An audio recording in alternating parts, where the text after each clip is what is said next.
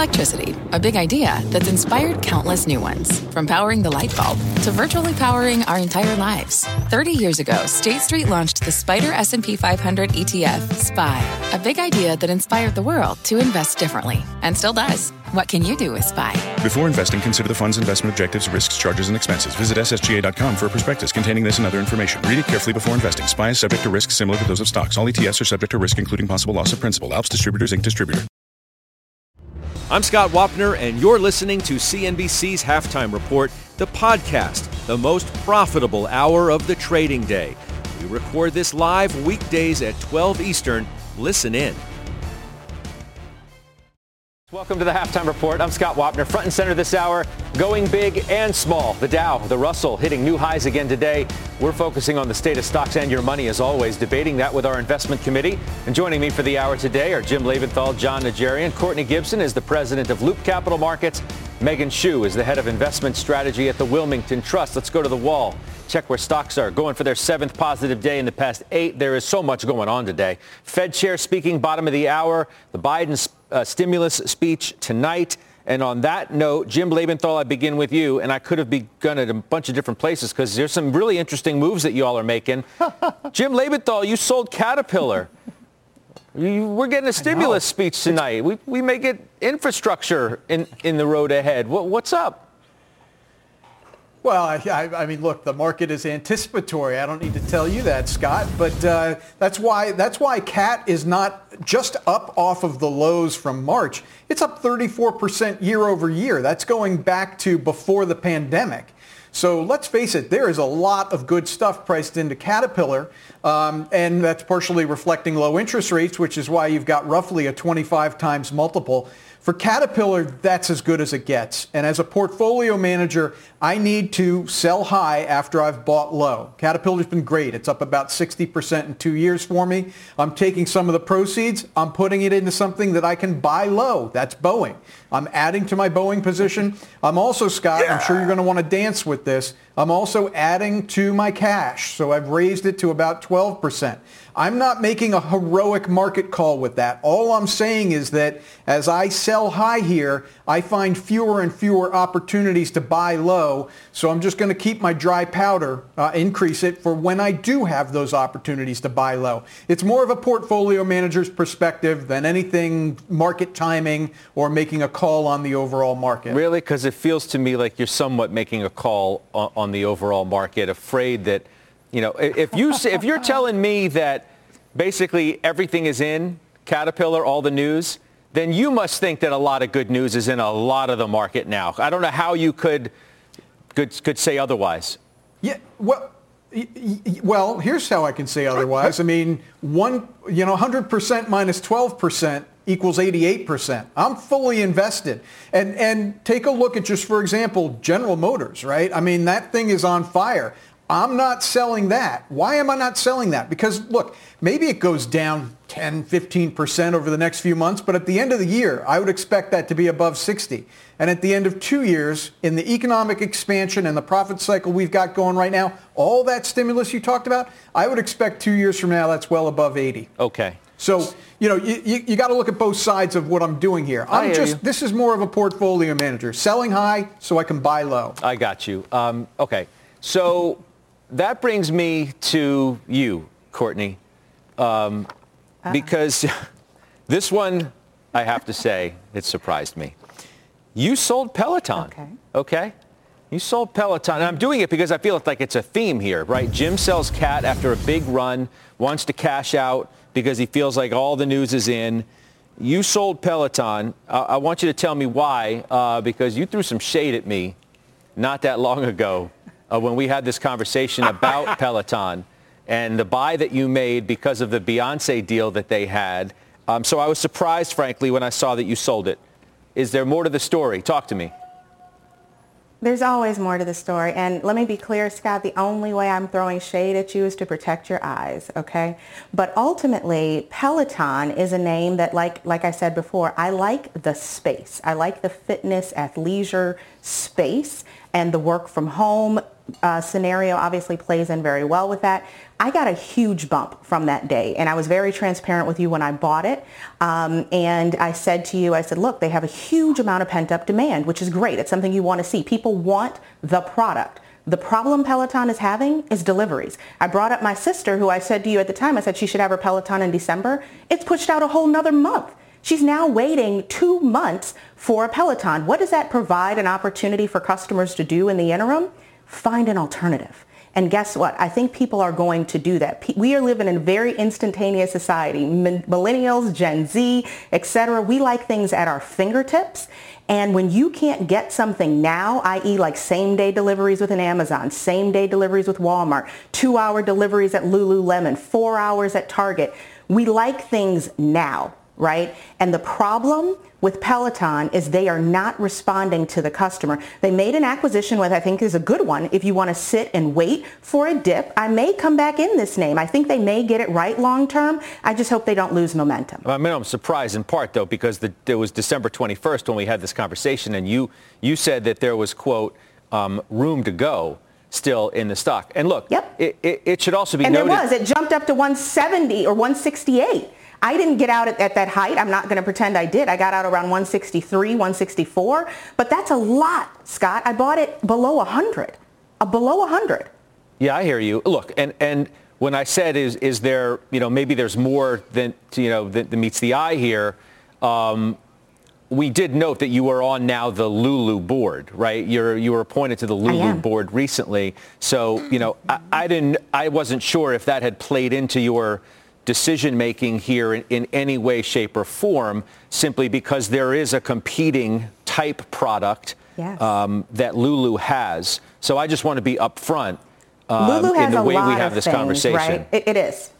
Most definitely. And I have to obviously be careful on what I say, but when we look at whether it's Lulu, whether it's Apple, whether we look at other diversified businesses, Lulu did an amazing thing before I got on the board with their acquisition of Mirror. They followed the trend. The same reason I would have bought a Peloton is the same reason I loved the acquisition by Lulu of Mirror. It was an incredible use of capital and it was in a space that they can own and they will own. But that being said, they are really responding to the consumer and I'm very concerned with the way that Peloton is actually responding to people that want their product and that's important. You have to be consumer centric in retail, especially right now if you want to win. Okay. Um, uh, so I'm glad we had that conversation. I mean, I feel like it's an important I feel like in some respects, it, I think every in, investor may be having these conversations with themselves or, or their advisor yeah.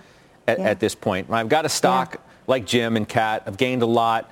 Maybe now's the time to take some of it off the table. Perhaps a lot of it's already in, particularly when you're talking about stimulus and infrastructure and plans for spending under, under a Biden administration. Peloton has a huge run. Maybe now's the time to take some off the table as a lot are focusing on more cyclical sides of the market, which brings me to Meghan Shue, who is sort of on the other side of the fence in the, in the sense that you are upgrading U.S. small cap stocks to overweight. You've done that in the past few weeks. And, you know, I don't know. It feels like maybe that's a little late, right? These stocks have had a big, huge run. Why is now the time to overweight them? Wasn't it months ago? Well, we did add to U.S. small cap uh, back in December. We added to emerging markets in November and then again in December. Um, you know, certainly a 30% run for U.S. small cap is a lot. We would not expect uh, that to be repeated over the next three months. But small cap is a very clear early economic cycle play. And while valuations have climbed um, quite a bit in a very short amount of time, we do still think there's some room for earnings for U.S. small cap to grow into that. We also look at a tremendous amount of pent up demand um, and liquidity, which should benefit U.S. small cap and also emerging markets. If you look at cash on corporate balance sheets that could be deployed into M&A, um, much of which would be targeting smaller companies in the small cap space. If you look at cash that is accumulated um, in terms of consumer savings on the order of about a, a trillion and a half dollars since the pandemic began, we expect that to shift into services, shift into um, companies that are smaller on the cap scale. So we've certainly seen quite a bit, but we think earnings can grow into the valuations for U.S. small cap. I mean, I bring it up. You know, small caps, the Russell's up 33% over the past three months, 12.5% over a month. It was an area that Jeffrey Gundlach raised. You know, if you want to use the word concern about, if you're saying, okay, we're, we are, in his words, record-breakingly high in terms of valuations, and he had a, a handful of charts. There were many different areas of the market he could have picked but he did, um, Meghan, raise the issue of the Russell. Um, it's now closed above its 200-day moving average for 119 straight sessions. And I, I, should also say, you know, a good part of the debate right now, too, is, is yes, there's pent-up demand, okay? But things in certain areas of the economy are weak, i.e. employment, right? You got nearly, nearly a million yep. new jobless claims today. So that has to factor into this conversation, too, I think. Yeah, and that is so you make a great point. It doesn't feel like it by the stock market, but the economic numbers we're seeing are still very clearly early economic cycle. The ISM manufacturing coming in at 60 uh, last month. If you look at other indicators like that, you tend to see U.S. small cap outperform large cap in environments like that. And it uh, generally does not last for one month or two months or three months. It generally is the beginning of a more lasting trend. So while you could look at the last month or three months of activity in really any area of the market and say that we are probably short-term overbought, uh, short-term in, in a place of perhaps euphoria. If you're willing to look out 12 months or more, we still feel confident in, uh, in, in, U.S. small cap and equities more generally. Yeah, you, you've got overweight now um, upgraded to financials, energy, materials, industrials, very much that cyclical and value theme. Wolfe Research uh, thinks that's going to continue. Uh, Savita over at Bank of America thinks it's going to continue. Jon Najarian, look, the, the, last time, or at least one of the last times we had a conversation about the market, you had taken down a lot of your positions. So where are you now? Mm-hmm. Still in the same spot, Scott. Uh, as you know, I pulled a lot of the stocks off and I put on call spreads instead because I could risk less and get a still participation to the upside while putting a bunch of money into cash and into Bitcoin. That trade has worked out really well, quite frankly, and um, I'm sticking with it. Now, as far as uh, stocks in general, do I like them still? Yeah. I mean, I bought a lot, and I know Pete was on with you yesterday talking about Freeport and others. That stock is absolutely on fire.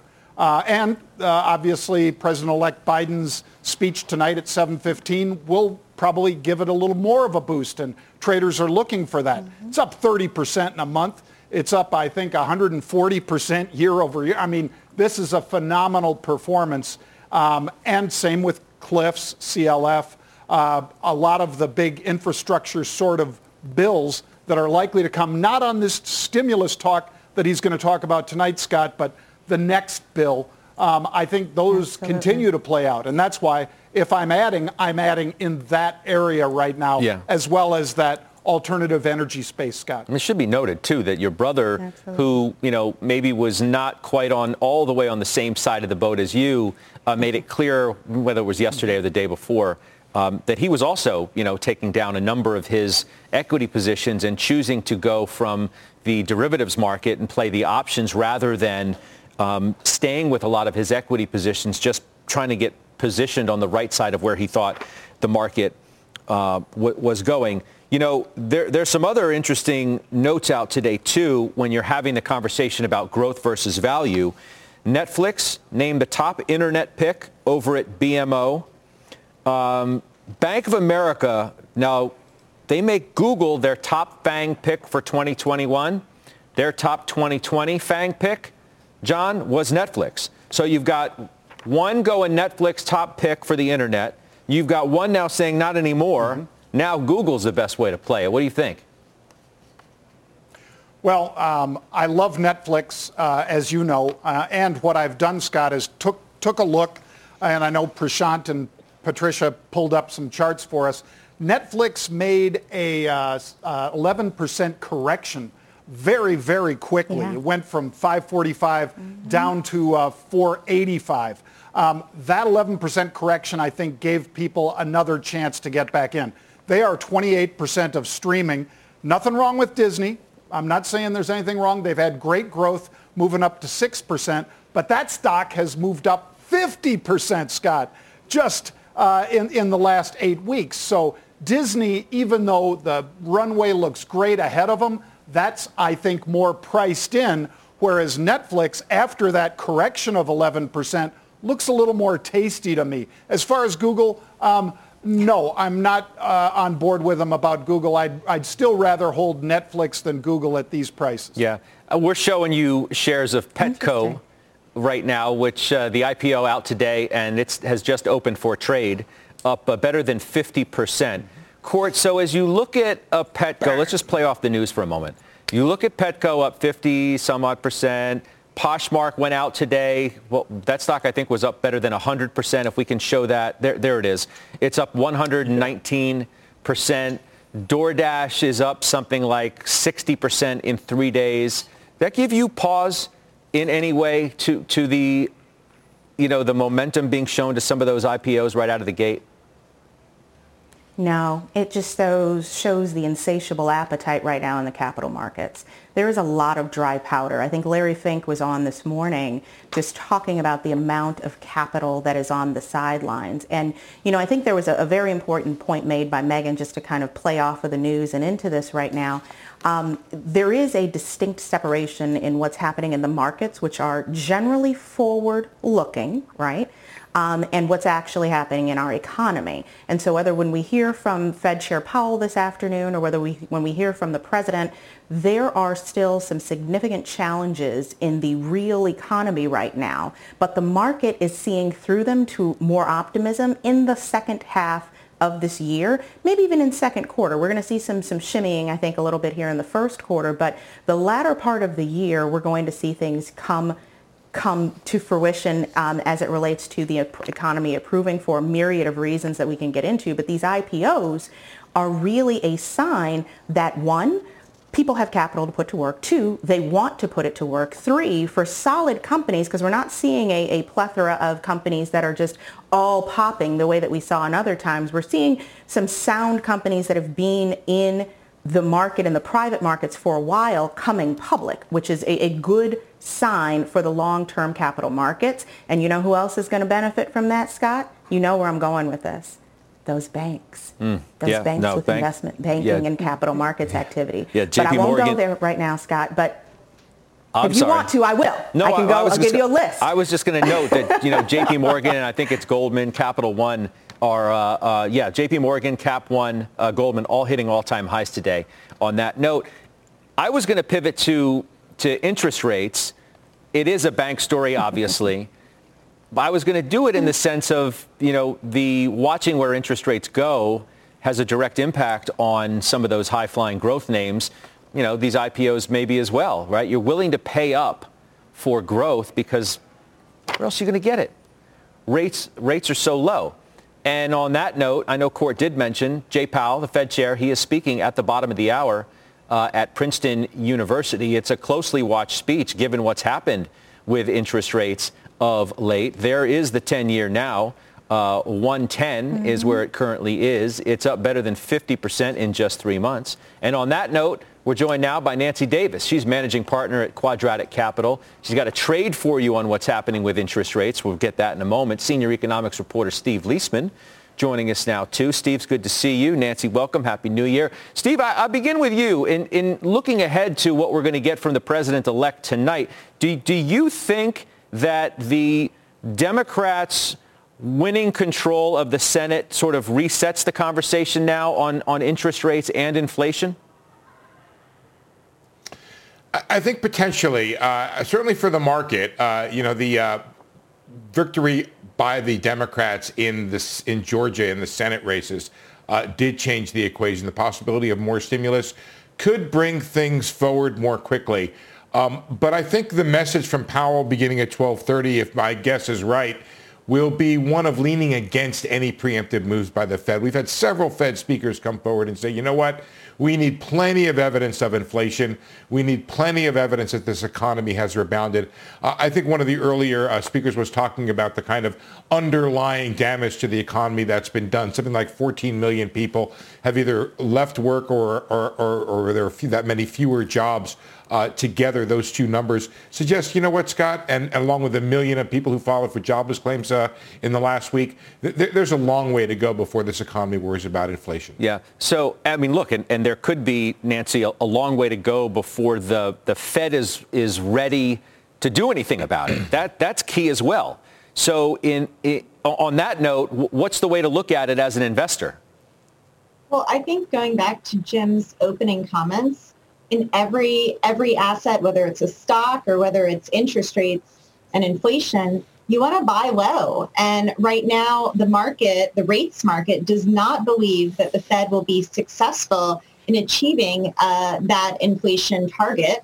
And so it's time to buy now because it's really, um, inflation is cheaply priced and inflation expectations, which is what Jay Powell in all of his speeches over the last several years, he keeps talking about not wanting to raise food prices or housing prices or energy prices, but he wants to normalize inflation expectations. And I think that's the key that investors need to focus on is how do they get inflation expectations not measured by the consumer price index into their portfolios right now when it's cheap to buy low right at the moment. You know, Steve, Charlie Evans suggested the other day, and I know this was much talked about certainly by you and others, that he'd be willing to let inflation run um, a little hot, right? And then we had a conversation with Gundlach the other day about sort of what the Fed would be willing to accept, if you want to accept that word. Yeah, I was, he, uh, I, I, was on the edge of my seat, Scott, with the popcorn and the Gatorade while Gundlach was talking. Let, yeah, let's do this. Watching so that closely. Let's let's refresh your memory even better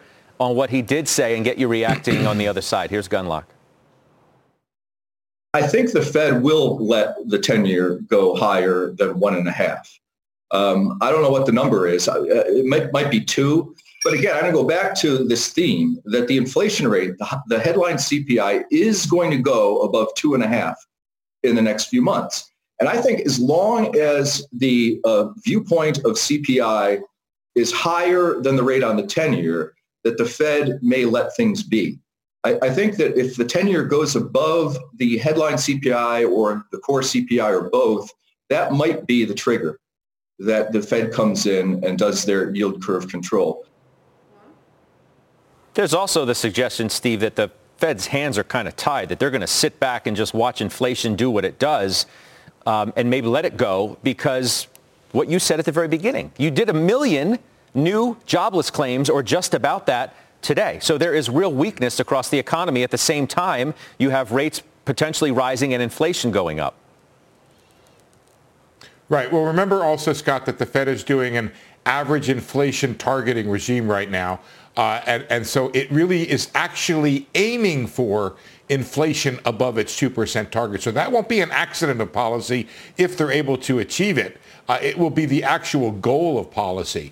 And I think Jeff has a really smart way of thinking about it, which is, you know, what does the Fed want here? Uh, what what kind of interest rate would potentially be restrictive to the economy? And he's it really it's a neg it's a positive real rate because if you if you follow closely what Jeff was saying right there, he's doing a calculation in the back of his head there. Well, inflation is X, uh, the 10-year yield's yielding Y. It's still a negative rate, and it's when it gets positive that the Fed might be brought into some operation to depress the level of the long end. I'm not so sure that's it, but it's a really good way to think about what might bring the Fed in. And, while rates are negative, I think the uh, real real rates are negative. I think the Fed is happy to let things ride. The the bottom line for you, Nancy, in terms of, of how to, to play it is that you want to hedge inflation and play interest rate volatility at the same time.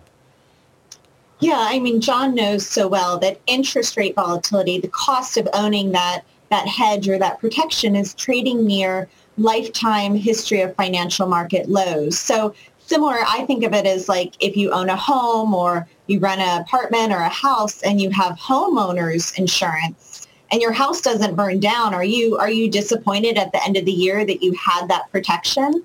I think that's what investors need to be thinking about is getting that inflation protection outside of the CPI basket now while it's easy to buy low and you can have it in case the Fed is successful. I think it's one of those don't fight the Fed trades. And there are very few things in financial markets, whether it's stocks or credit or um, fixed income, that are trading near its 10-year, 20-year, 30-year, 40-year lows. It's interest rate volatility and inflation expectations that are cheap right now, in my opinion. I mean, it's not so indifferent, Jon Najarian, as to how we look at the VIX, right? The VIX gets really low. It's like, what, what's the harm in taking out some insurance uh, in case things get a little nutty, John, right?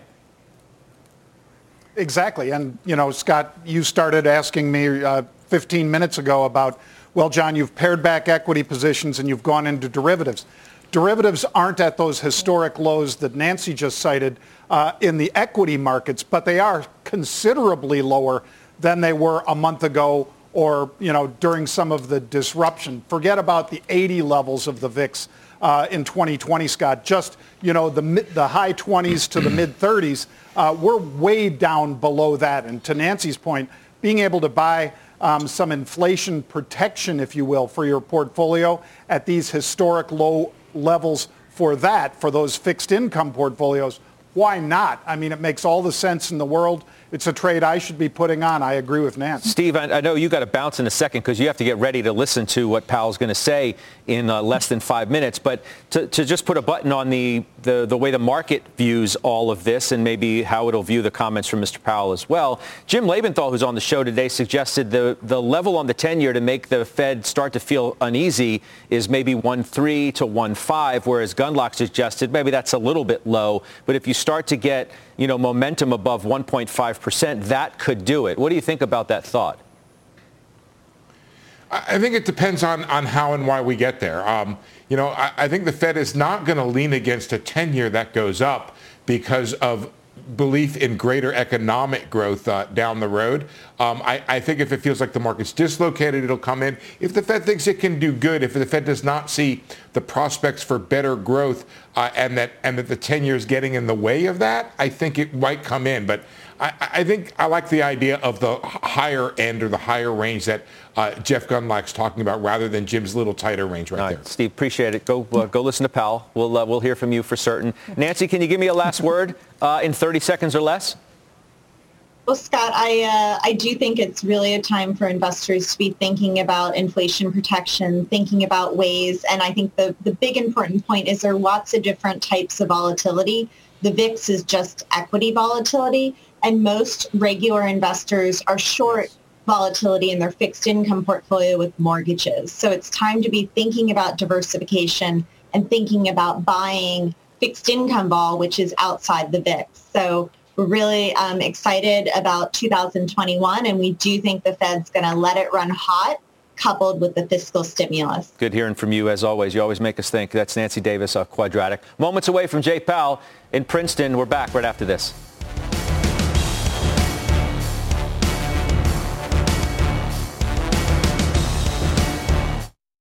Old Dominion Freight Line was built on keeping promises. With an industry leading on time delivery record and low claims rate, we keep promises better than any other LTL freight carrier because we treat every shipment like it's our most important one. Visit ODFL.com to learn more.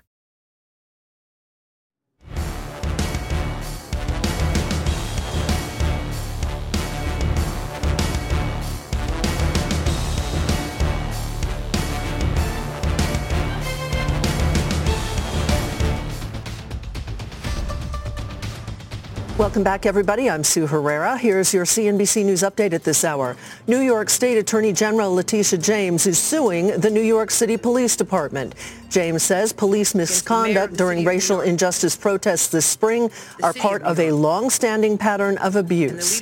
Delta's CEO Ed Bastian says that he expects people who rioted at the U.S. Capitol to be added to the federal no-fly list. Delta also banning passengers from checking firearms on flights to Washington, D.C. ahead of the inauguration.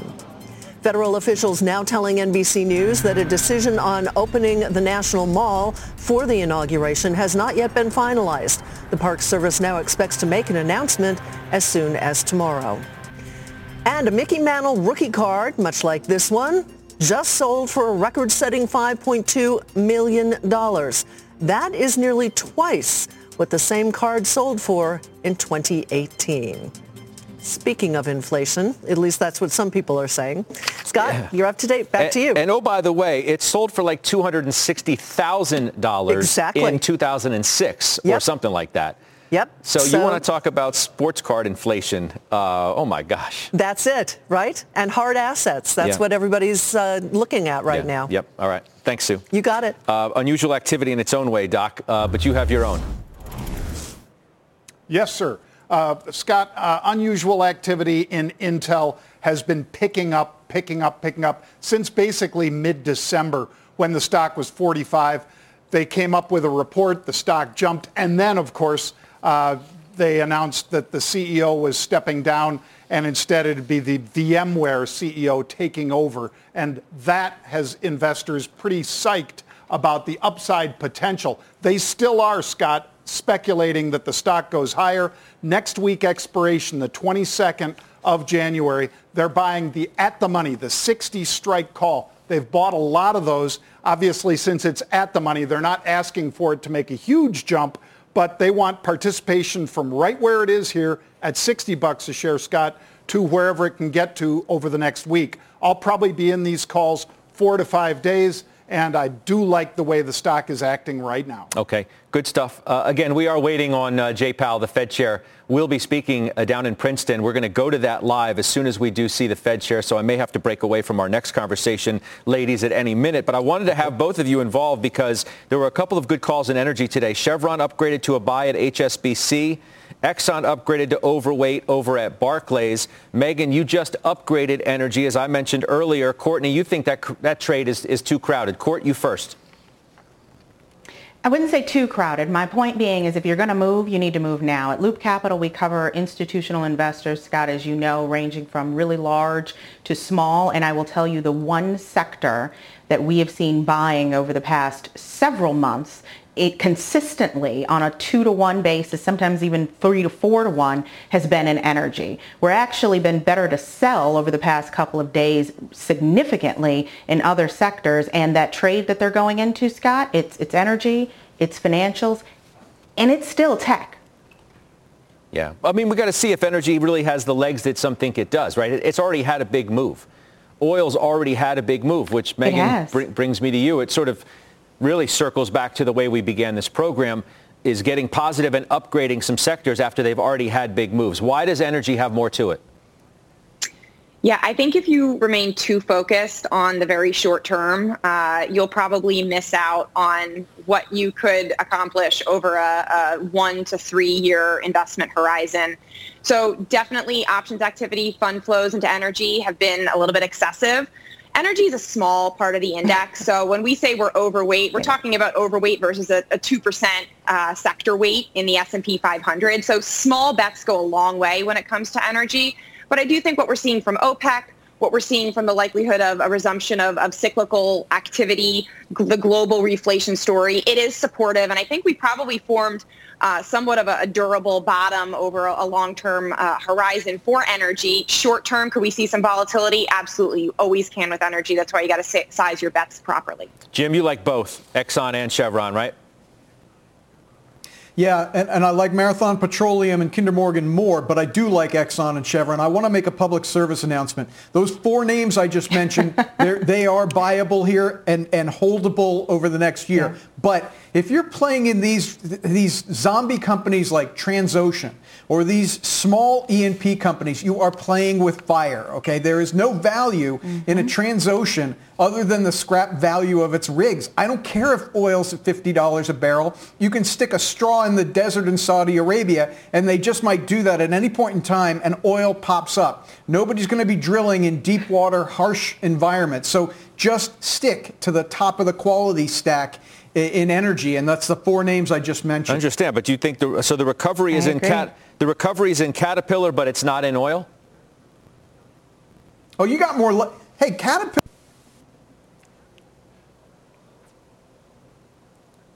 I think Jim just ripped his own microphone. I think Jim just ripped no, no, no, his I'm microphone. With I'm are with you. you. Are you, are you I'm with, with me? you. I'm with you. He got excited. Did you get so animated yeah. that Look, you knocked your mic off? Caterpillars. I got excited. I did. You get you give me these good questions. You I get watch that movie Airplane Jim? You know, when he swings the arm out. And... hey, hey, hey! Jim's right though. Don't don't don't bet against Farmer Jim here, Scott. Hey guys, all right. Love Go your ahead, court. Jim. Caterpillar's been rallying since the Caterpillar's been rallying since the summer. Okay, Th- that's an old trade. Kourtney's right that that the, the momentum has been picking up in energy, but there's still room to run there. There's still room to run. It's it's about two months old that trade. Okay. Jon Najarian? I'm in uh, some energy stocks. As you know, Scott, I've really focused more on alternative energy, but I do own Exxon. I like it. Um, I was uh, listening to Mr. Currie from Goldman Sachs today talking about energy, and he got me all bulled up on uh, fossil fuels as well. but I think I only own one of those right now, Scott, the fossil fuel. I'm definitely more on the green and uh, the things that I think the, the new incoming president is about to enact Okay. in his first uh, 100 days. Sorry for the interruption. Let's go to the Fed chair. Listened to a number of them, and I found them very interesting, thought-provoking, and I'll be very honored to join your uh, your wall of guests with my photograph if you if you'll put it up after this. So thank you. So um, on our new monetary policy framework, uh, as you will know, as your listeners will know, we're a dual mandate central bank, and our statutory goals are maximum employment and stable prices. And over the courses of uh, t- the course of 2019, 2020, we engaged in a review of our strategy for achieving those goals. And it was our first ever public review of this nature. And we conducted it in a highly transparent way that involved significant public interaction with the constituencies we serve. I would point in particular to the Fed Listens events that we held around the country, uh, meeting with members of the general public in partic- with a particular focus on low and moderate income communities, labor unions, small businesses, and the like. So the point of the exercise was to step back about a decade after the global financial crisis and ask what have we learned about the conduct of monetary policy. Specifically, due to a number of persistent factors that are global in nature, interest rates are substantially lower, even in good times. In the U.S., we've been at or fairly close to the effective lower bound most of the time for a decade. In other jurisdictions, Japan and the EU, rates are even lower. And this has highly important implications for the conduct of monetary policy. The flexible inflation targeting framework of the past couple of decades was successful, but it needed to be adapted in a systematic way to the new normal of life close to the lower bound for interest rates. And that's, that's really the essence of it. So last August, we announced the results, which, did, which involved significant changes to our strategy for achieving both of our goals, again, maximum employment and price stability. So Markus, your first, your questions really went more to the price stability side of the mandate. So let me start with that. In essence, um, the, the committee, the FOMC, reaffirmed our understanding of price stability as achieving 2% annual inflation over time as measured by the PCE price index. But we added several new important ideas. Uh, we stressed the importance of having inflation expectations well anchored at 2%, which of course enhances our ability to achieve both parts of the mandate. And the centrality of inflation expectations, I think, is a theme that will come back uh, uh, again and again in, in the discussions. Um, we said that to achieve inflation expectations uh, well anchored at 2%, we actually need to achieve inflation that averages 2% over time. Thus, we said in order to achieve inflation that averages 2% over time, following periods when inflation has run persistently below 2%, we would likely aim to achieve inflation moderately above 2% for some time. So that was the, the sort of logical flow of that. Now we called it a, a, a flexible average, average, sorry, flexible average inflation targeting regime. And your first question is, what do you mean by flexible?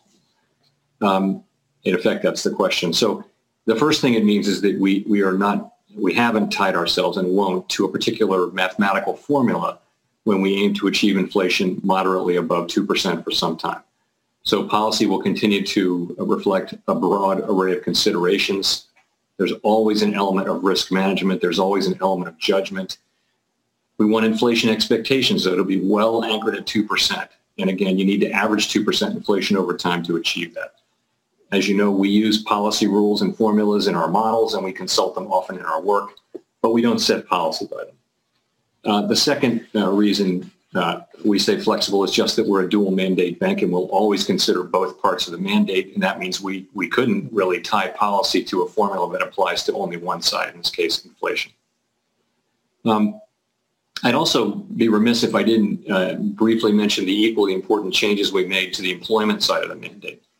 So I'll just mention a couple. We, we added new language saying that maximum employment uh, is a broad and inclusive goal, which uh, reflects our appreciation for the benefits of a strong labor market for many in low and moderate income communities.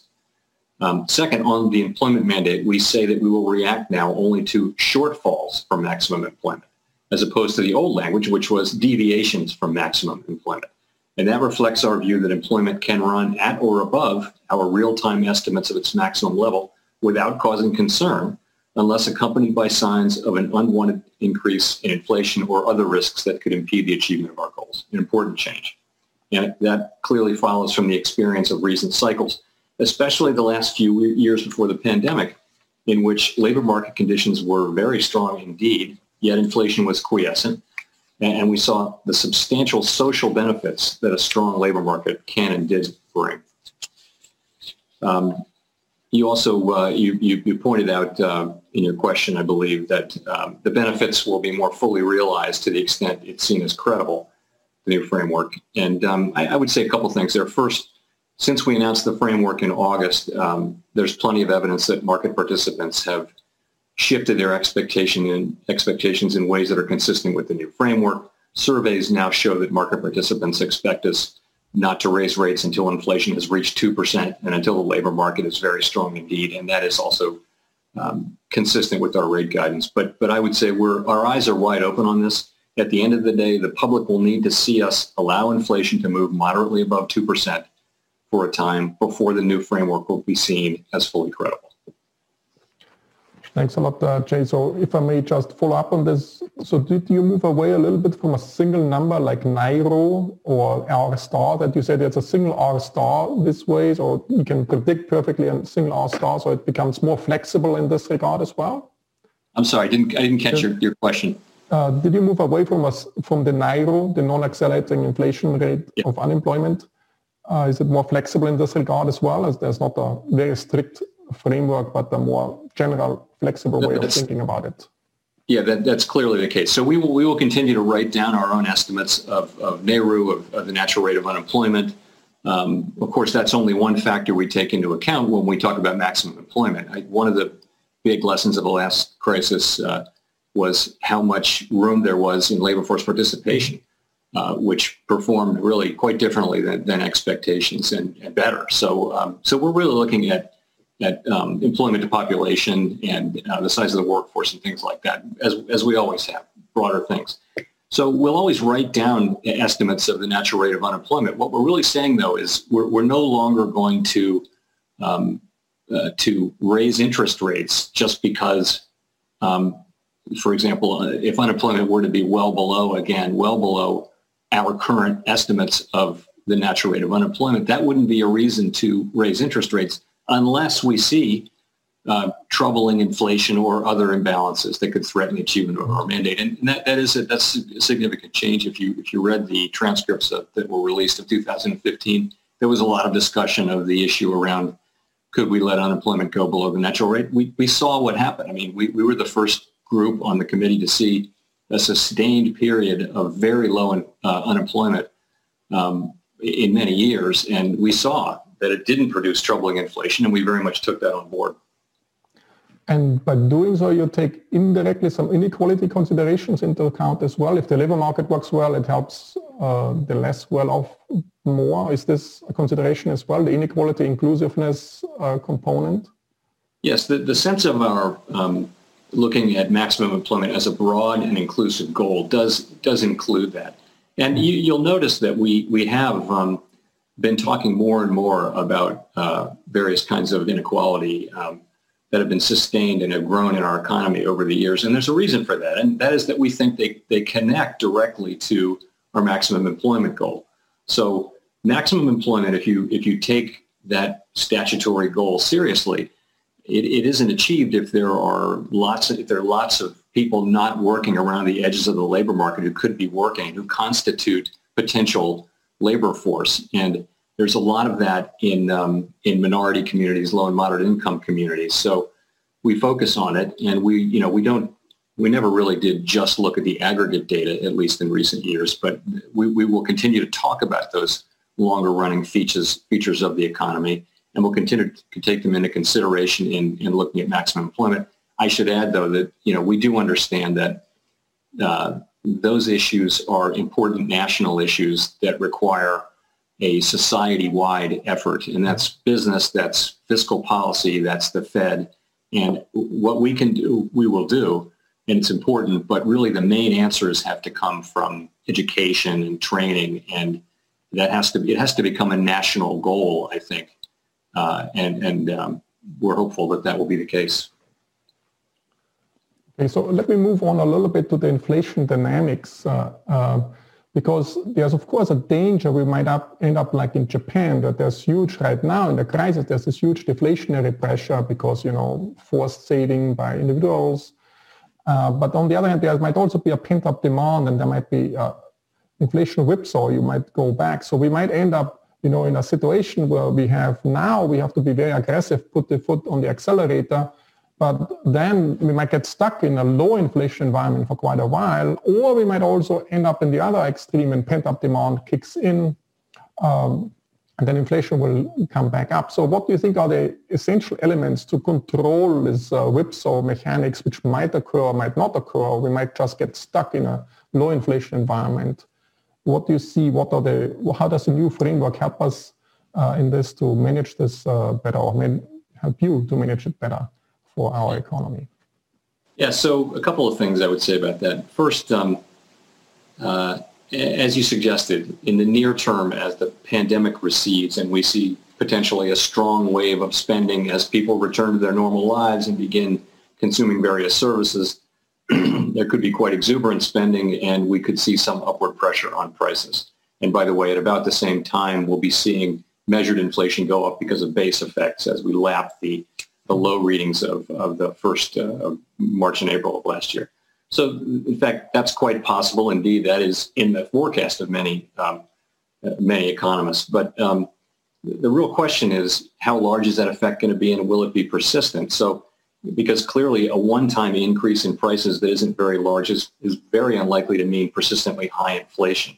And that just is uh, a function of um, the underlying inflation dynamics of the U.S. economy as they have been in the last uh, the last many years. Uh, as you know, we have a we have a flat Phillips curve, meaning there's a, there's still a small connection, but you need a microscope to find it between slack in the labor market and inflation. We've also got low persistence of inflation, so that if inflation were to go up for any reason, um, uh, it, it doesn't follow. Inflation doesn't stay up, and that it used to be. If you go back to when I was an undergrad at Princeton, you had a steep Phillips curve and it was combined with highly persistent inflation. And that's what gave you the inflation that I graduated into in 1975 and later, later in that decade. So dynamics will, will change, um, but they don't change. We don't think they change, you know, quickly or on a dime, you know, and, and uh, we'll come back to that. I also think, let's say that does happen. Let's say we have a strong economy in the second half of the year and that continues remember, we're a long way from maximum employment. There's plenty of slack in the labor market. Unlikely that wage pressures are going to be reaching a level that would create, support higher inflation. Also, second, the other factor I'd point to is look around the world. Shortage of demand in, um, in lots of large uh, advanced economy countries around the world with who began this crisis at deeply negative interest rates and have had little policy space with interest rates. Now, there, there are other things they can do and they are doing, but that all is going to be hang around for a while. And, and you know, the U.S. economy is strongly integrated with with the rest of the world, and that's going to matter. Um, I, I, should add, of course, if if inflation were to move up in ways that are unwelcome, we have the tools for that, and we'll use them. We will use them. No one should doubt that. Um, that's in a way lower, low, too low inflation is the much more difficult problem to solve. I, I'll stop there. We can talk about it more. So let me uh, move on perhaps to the next topic from price stability to financial stability, which is also a major concern, I guess, for you and the Fed more generally. There's also this concept out there of financial dominance. So if the financial sector, of course, it's, is very sound at this point, but there might be over leveraging going on also on the corporate side. Do you see that you know there's some threat from financial instability which might limit what monetary policy you can undertake at some point down the road? And do you think the macro-prudential tools the U.S. has are sufficient to avoid such a financial dominance circumstances? And finally, uh, one of your bond purchasing programs, which helps very much the corporate sector to come over the crisis, uh, some corporations might use it to lever up and pay out dividends, higher dividends, or buy back shares. Is there any ways or modification that you say or only participate, only firms which issue bonds and that don't pay dividends or higher dividends than before can be part of this bond purchasing program? So is, is there any any tools like macro-prudential tools you can invent or is there other tools compared to other countries you would like to have um, compared to other countries? You know, so I would say we, we don't feel any pressure from financial dominance. So we'll talk about fiscal dominance, I suppose, in a, in a moment. But if, if financial dominance is the, the reluctance of uh, or even inability of the central bank to tighten policy because of the leverage in the private sector, we, we simply we don't feel that. We, uh, you know, our our uh, our corporate sector, our non-financial corporate sector, did go into this uh, downturn with uh, relatively high leverage, but at these low interest rates, the, the, the you know the interest payments are actually not at, at a terribly high level um, by historical standards. They're sort of at a normal level. We have not seen a uh, the big uptick in defaults that we thought we might see in non-financial corporates. We really haven't seen it. So um, it's it's just not something we are feeling or have ever felt. Really, we we we, we will um, when the time comes to raise interest rates, uh, you know, we'll, we'll certainly do that. And that time, by the way, is, is no time soon. Um, you ask about, about um, macro prude tools. So the difference in the United States, between the United States and other countries, I would say is that we do not have uh, a lot of time varying tools that are where we where we can see a particular situation and go in after that situation. And the history of those, we've had them over history, and it, it hasn't been a good history. That, it's very difficult uh, uh, to get the timing right and that sort of thing. What we do have is strong through the cycle tools. So the idea is we're not going to rely on our ability to put these things in effect at the right time and in the right proportion. We don't think we're very good at that. We think we think it's better to, you know, uh, as uh, one of our mutual friends and colleagues uh, likes to say, better to build strong levees than try to predict hurricanes. So what we've done is we, particularly in good times, we run these very strong stress tests that require banks to be resilient against the kinds of massive stresses that can suddenly appear in the global financial crisis, in, in, the, the aftermath of the arrival of the pandemic. And um, I think that's the right way to do it. And those are always on, good times and bad. You want to be building the strength of the financial system during good times and holding on to those gains. And that, that's really how we look at it. We're not really seeking the other kinds of tools. Uh, there, other countries have a different political economy, and that's the way we, we're doing it. Um, and I, I, I'm, I'm, I think that way works. I think if you look at the performance of the U.S. banking system, certainly, and, and many aspects of the non-banking financial sector, which, which we can talk about, um, they performed fairly well so far during this, this episode. Um, you, you mentioned the bond purchase program. So we had a primary uh, facility, and it's it closed on December 31, but where we were willing to lend money directly to companies, and then we had really as a way to get a get a grip on financial conditions in the non-financial corporate market at the height of the crisis, the, during the really acute period, was we, a secondary market one where we would buy very very small amounts of bonds for um, uh, issued by you know, like 800 different issuers. And the idea was we, we wanted to be able to, if, if conditions started to fall apart, get in there and have a strong effect. We didn't extend any new credit to any corporate in, in either program. We didn't make a single loan, as you probably know, in the, in the primary one. And, you know, we're just buying a, handful of, of loose bonds in the market for 800 different issuers. So we weren't really in a position to demand that anybody do anything. Uh, the other thing, though, I would say is um, that's a decision for Congress. You know, we, we really shy away from anything to do with credit allocation. And there, there, are all sorts of sort of social benefit and cost judgments that can be embedded in the kinds of factors. Those are great judgments. They're important judgments, but we're really not comfortable making them at the Federal Reserve. You know, we, we don't want to get into credit allocation based on a, a lot of different factors. Those That's what you know, elected people are elected to do. They provide, there are all sorts of places in the federal government where they're providing credit to important uh, constituencies and industries at attractive rates. And that's the job of, of elected people. So that's how we think about that one. Great. So let's uh, move on and go a little bit deeper into the COVID crisis. And I think what's striking is to contrast it with the 2008 global financial crisis. Where do you see the major differences between the two crises? And you know, would you say that the COVID fundamental shock was way larger than the 2008 shock, but the reaction of the Fed was also much faster and perhaps prevented some amplification which would have, would have observed otherwise? And are there any lessons from 2008 which are very useful this time around? And other lessons which you know were outdated or irrelevant? Is there any contrast you can uh, make between various forms of lessons of 2008?